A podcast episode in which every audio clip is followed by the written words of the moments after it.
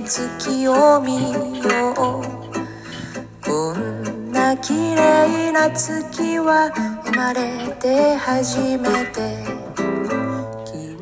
幕末の倒幕運動っていうのがまあありまして、あれの、よく考えたらもう、やってるものは若者で、えー、千葉道場とか、桃井道場とか、えー、もう、早稲田えー、慶応みたいな、えー、人たち。まあ、あの、大学はなかったですから、えー、道場に行って、まあ、勉強もするし、あの、剣術も習う。で、国に帰って、えー、その、な、なんだ、団位をもらってね。で、道場開いたり、えー、まあ、長男は告げるけど、次男とか三男とかダメなんで、あのー、まあ、裕福な家の子は、お江戸、まあ、東京に行って、えー、何々道場での、なんかあの、資格をもらう。要するに、えっ、と、田舎から出てきて、割と裕福な家、うん、まあそうですよ。あの、江戸に出ていくのお金かかりますからね。しかも20代とか10代で行くわけですよね。家が継げないから、まあ次男三男は江戸に行って、な何らかの資格を取って、えー、なんとかしなさいみたいな。まあ親、親が、えー、教育費を払ってたわけで。これ、あのなんていうの、その、なんて裕福な、えっ、ー、と、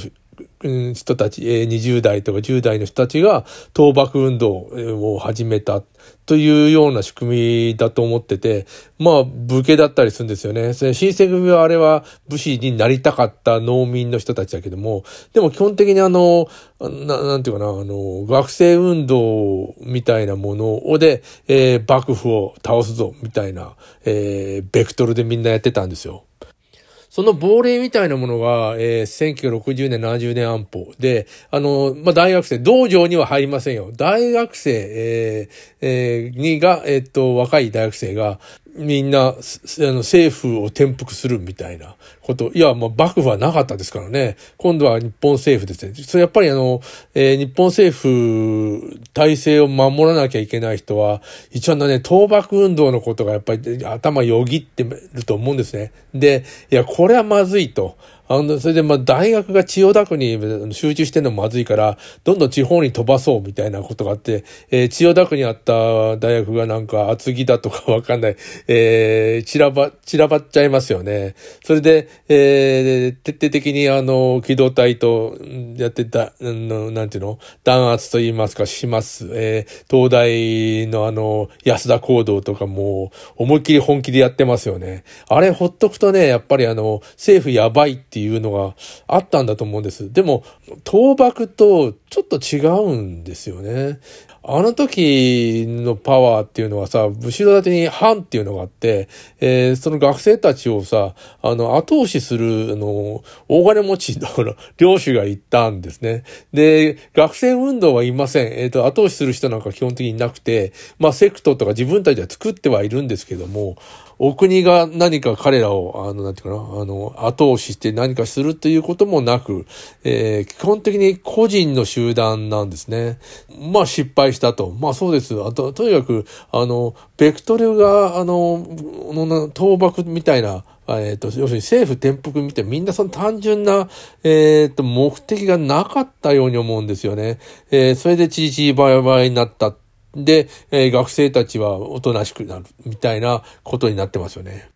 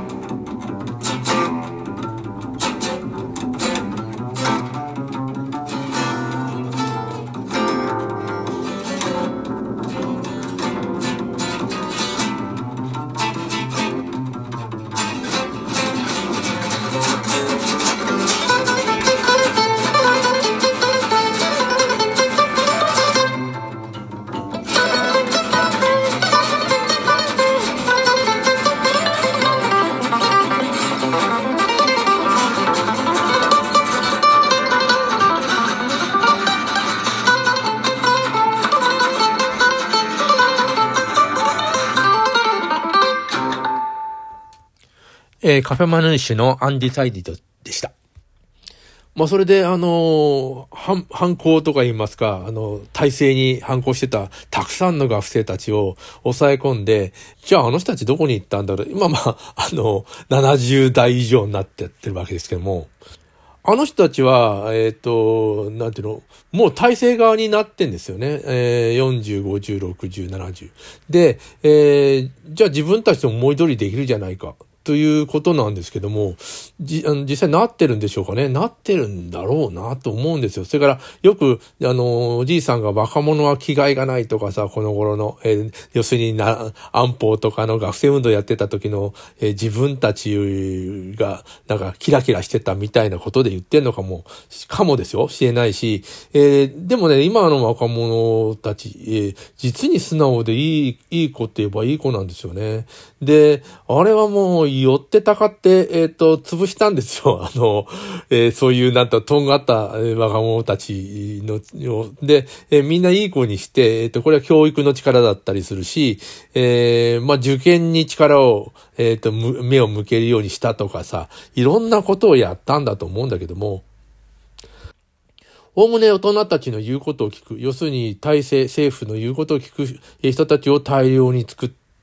まあ一段落します。まあ一応いますけどね。あのー、ごく少人数ながら大学にはそういう人残ってるけど、彼らの言ってるイデオロギーっていうのもみんなにやっぱり響かないというか、うん。あの、初めはみんなでの、あの、政府転覆やったんだけど、だんだん、あの、過激な、あの、暴力を使って、えー、人に言うことを聞かせよう。あれも権力ですよね。えー、という人たちが、なんかあの、浅間山荘でもそうだし、それから、あの、淀号とかハイジャックもそうだし、い、一時は流行りましたよね。ああいう、あの、力によって、えっ、ー、と、抑えていこう、みたいな、粛清していこう、みたいな人たちがいて、えー、大衆要するにあの、学生以外の人たちもう心が離れて、もうテレビを見てるだけだと。あの、浅間酸素機動隊となんか銃撃戦やってるの、ああ、何やってんだろう、みたいな、えー、ことになって、それも終わって、あの人たちはもういなくはなってないんだけども、まあ、あの、支持は得られなくなって、